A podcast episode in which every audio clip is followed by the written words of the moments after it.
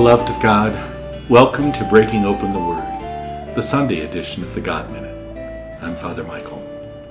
Today, the church celebrates the 22nd Sunday in Ordinary Time. And the gospel chosen for us today is a continuation from last week. It's taken from the 16th chapter of Matthew, verses 21 to 27.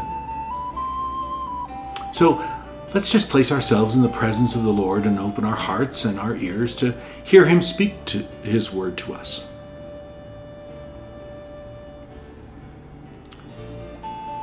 Jesus began to show his disciples that he must go to Jerusalem and suffer greatly from the elders, the chief priests, and the scribes, and be killed, and on the third day be raised.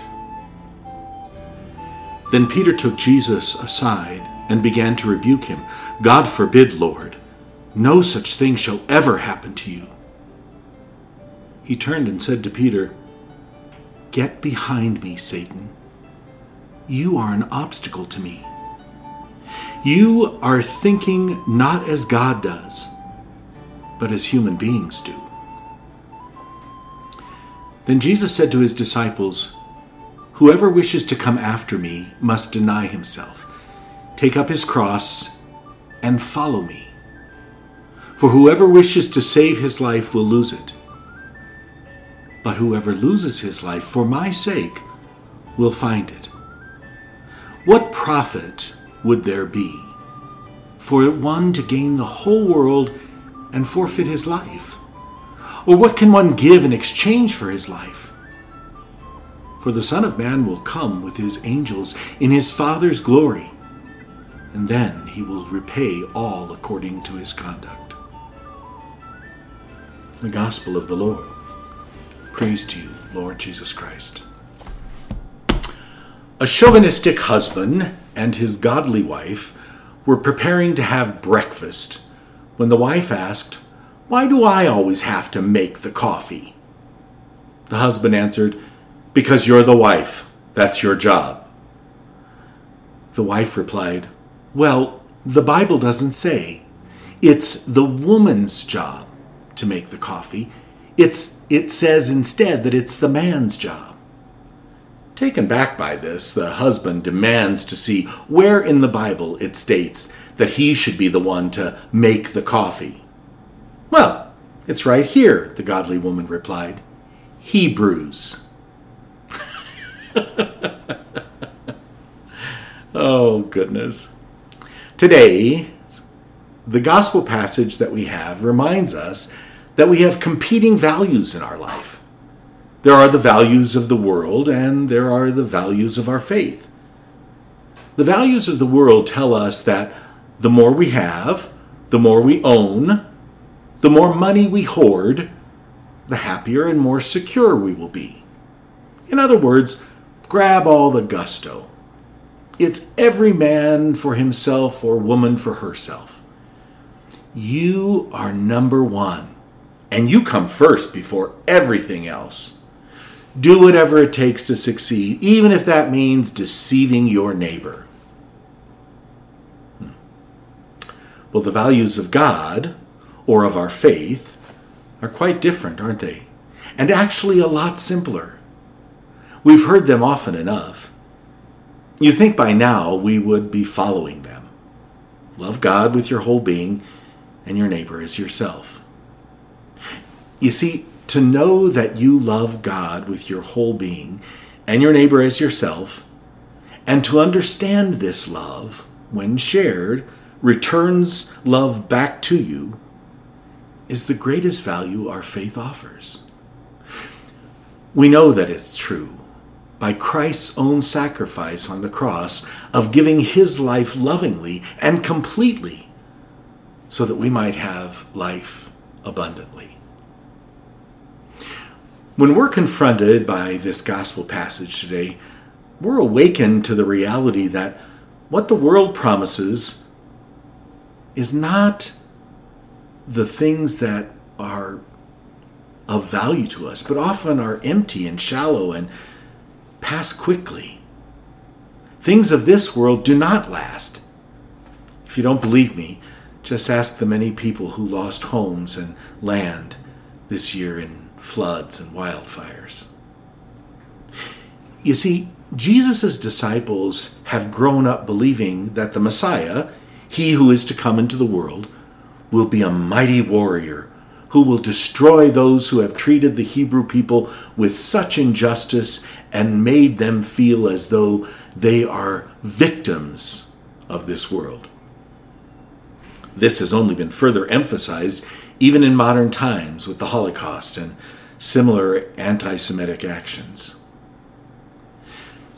Jesus has been with his disciples for a good amount of time now, at least long enough for them to recognize he is the Messiah, as we heard from Peter last week.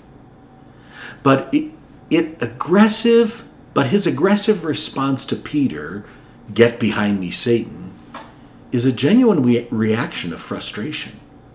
He wants to awaken in them the truth that as Messiah, he comes to change the world with love and compassion and truth, not hostility, not condemnation, not war.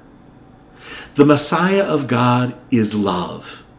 And so he goes on to let them know that he must suffer and die in order to bring about this change from hate to love, to take away the sins and bring salvation.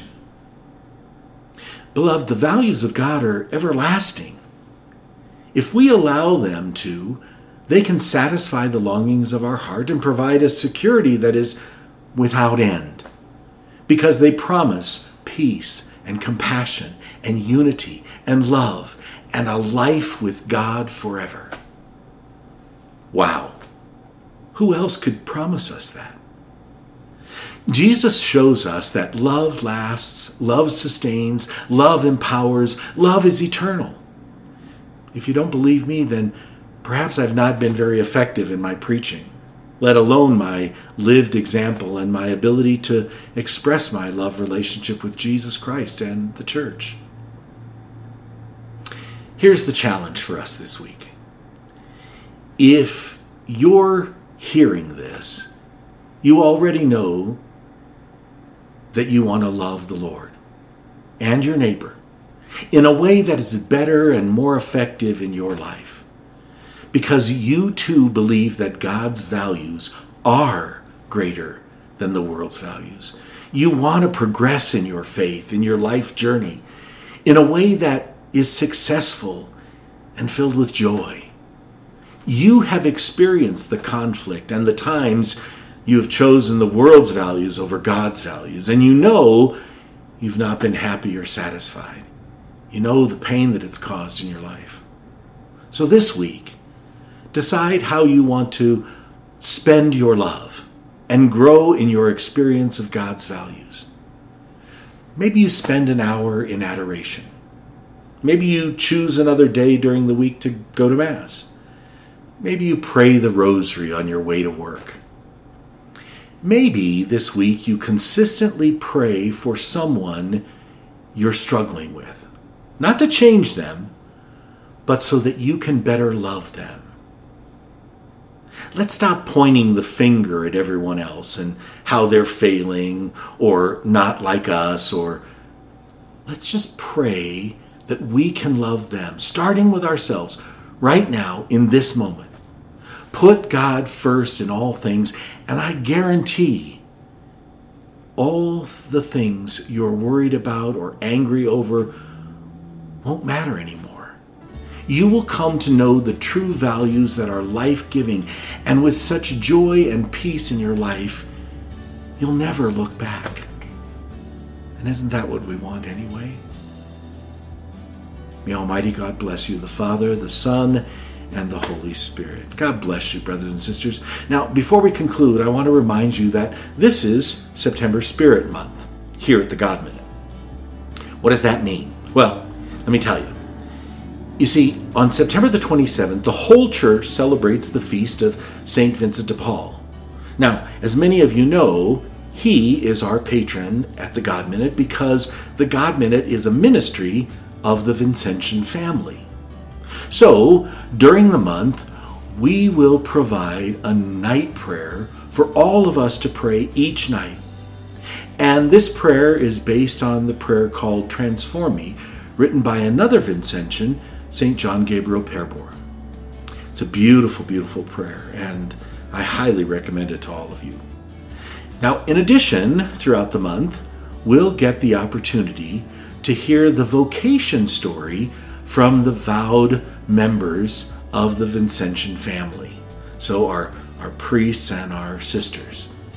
We will also be asking for the intercession of various Vincentian saints and blesseds each day to intercede for us before the Lord. Finally, as a supplement to our app blog, random places of Vincentian interest around the world, though mostly in France since he was based there, will be shown in quick video snippets. So I hope you'll like that and I hope you'll take advantage of it. You know, as a diocesan priest, I was blessed to be formed by the Vincentians seven of the nine years of my seminary formation. And I consider myself blessed to have been formed by the Vincentians. I also consider myself an honorary Vincentian because I've been so affected by the Vincentian love of the poor and the formation of the clergy. And as members of the God Minute family, you too are honorary Vincentians. And I pray that throughout this September Spirit Month, we can all grow a little bit more in the values of our faith and the spirit and vision of St. Vincent de Paul. Beloved of God, in the meantime, take good care of yourself and one another. And God willing, we'll see you tomorrow.